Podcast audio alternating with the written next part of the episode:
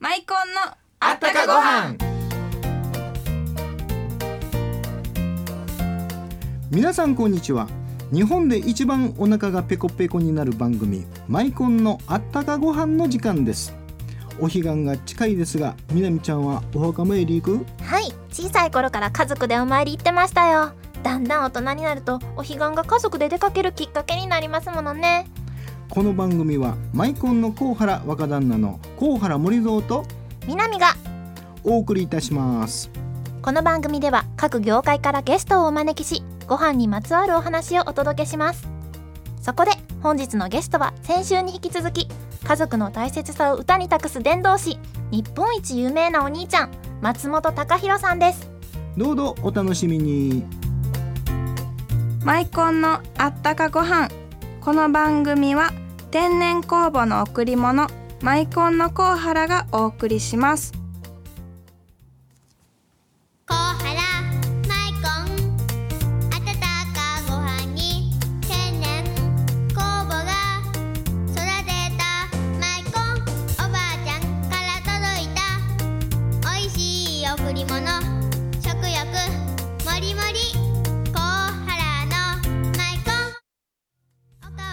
僕白ご飯が大好きなんです。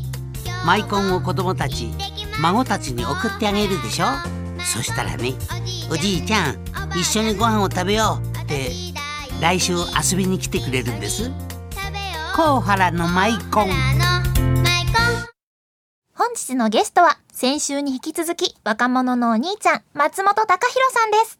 先週の話面白かったですよ。ああもうありがとうございます。もう今週も頑張ってやっていきたいと思います。あのね、はい。マイコンのウェブサイトにね、はい。あの家族の絆のテーマでね、はい。このおじいちゃんおばあちゃんが孫にこのマイコンっていうのをプレゼントすると孫が遊びに来るっていう漫画を今流してるんですよ。いいですね。それでね家族の絆といえばうん最近歌にも託してるようでね、はいちょっとそんなお話を聞かせてほしいんですけど、はい、あのーもうずっとね家族の絆とか親への感謝とか、そういうテーマの、まあ、公演も歌も僕はもうそうなんですけども、どうしてもね弟がお笑い芸人やってるもんですから、うん。お笑いソングをやってると思われがちなんですけども。決してそうじゃなくえ、うん。あの家族を家族愛をテーマにした曲ばっかり。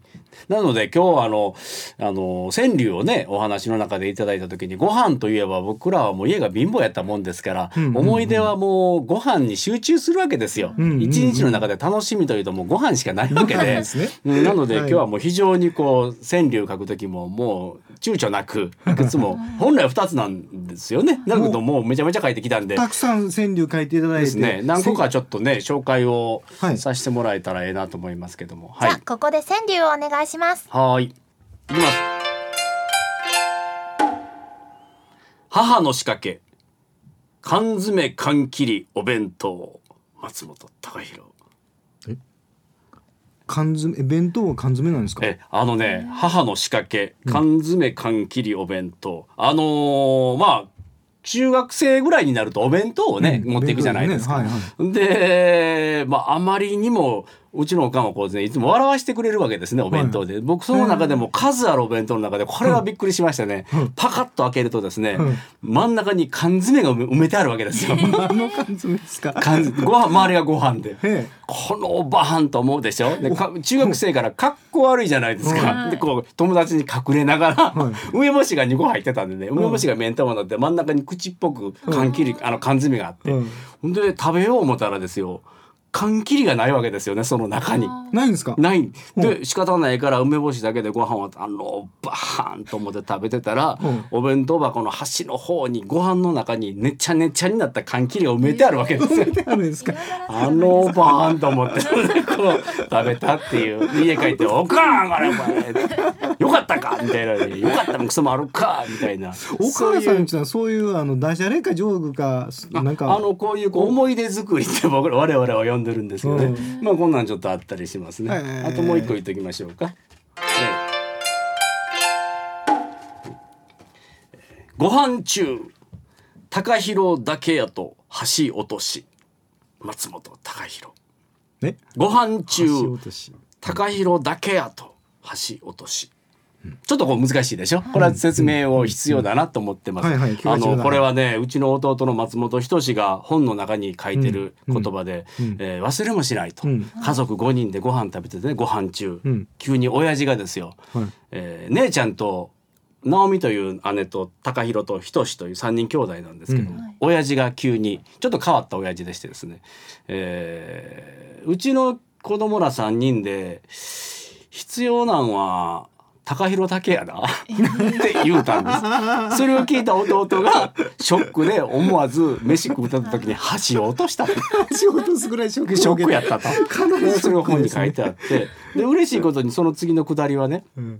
その時にちらっと兄貴の顔を見た、まあうん僕の顔ですよ、うん。兄貴の顔を見たらね兄貴が泣いてたで僕確かに泣いたんですよ、うん。なぜかというと兄弟仲ええのにね、うん。この親父なんかこう兄弟の仲を裂くような。で僕が少しだけ彼よりも勉強が少しできただけ。うんで親父が僕のことを褒めたかったんでしょうね、うん。まあ、それで弟はトラウマになったんですけども。で僕はそれで泣いたっていうことを僕はそれを彼の本を読んだ時に僕も涙したのは、うん。彼は箸を落とすほどのショックやったのに、うん。まあ周りの空気を読む天才やったもんですから、まあ、お笑い芸人ってそんなとこあるじゃないですか、うん。ちらっとあの兄貴の顔を見たら、うん。兄貴が泣いてたと、うん、だからまあ兄貴もそれを聞いて、まあ、ショックやったんやろうし本来やったらねそんなとこで泣かんでもええんかもしれへんのに、うん。優しい兄貴やっていうふうに本に書いてくれててなので僕はそのまあこれはお親父の反面教師かもしれないけどもこういう親父の一言で兄弟の絆がちょっと強まったかなというふうに思った川柳でした。これでもひとしさんが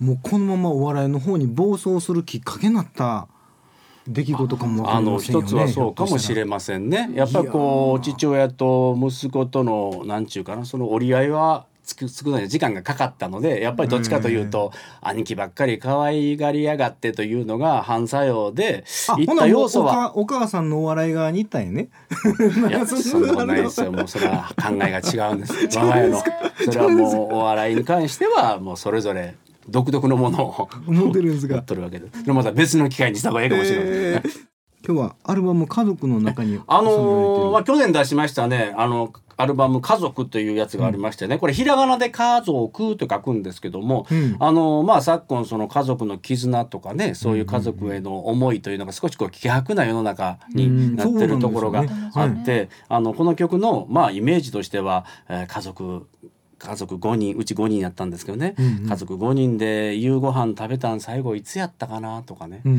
必ずその子育てでも子供と一緒にお風呂に入った最後の日ってあったわけじゃないですか。うん。で年いってからあ子供とお風呂入って数え100まで数えたんいつやったかなとかいうことを思いながらじゃあ今の家族というのをもう一度立て直そうやという、まあ、少しその家族の回帰っていうのをうん。あの歌ってる曲なんです。ぜひぜひそれを聞いていただけたらなと思はい楽しみでます。はい。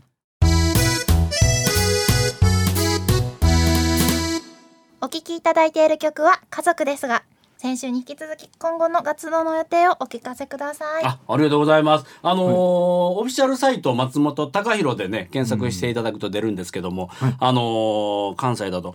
もうね僕見ていただくとわかるんですけど、本当日本中九州やら北海道やら、うん。あちこち行ってましてですね、はい。関西だと9月の19日ですね月曜日、はい。えー、五骨荘福祉センター。これ、えー滋賀県ですね、うんうんの方で講演イベントがあります。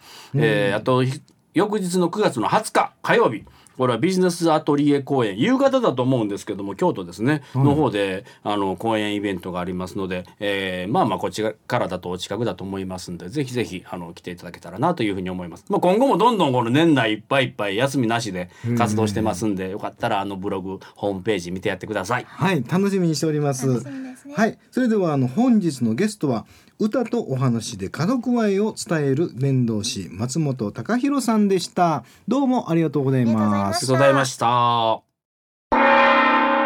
カイアンの南の若旦那に一言学ます。これもさすが名コンビ。息ぴったりやったね。これはダウンタウンさん超えましたね。ほんまほんま。松本隆弘さん全国の高校を回って、うん。若い人たちになぜ働くのか、うんうん。なぜ勉強するのか、なぜ生きるのかについて熱く語ってらっしゃるんですよね。そうやんな。これ毎日のように更新してはるツイッターも、はい。つぶやくじゃなくて、はい。吠えるって言ってはるぐらいやからね、私はなんでマイコンないとご飯食べられへんか教えてほしいです。えお前マイコンが美味しいからに決まってるやろ？お前そんな当たり前のこと聞いたら吠えられんで。おお怖っ。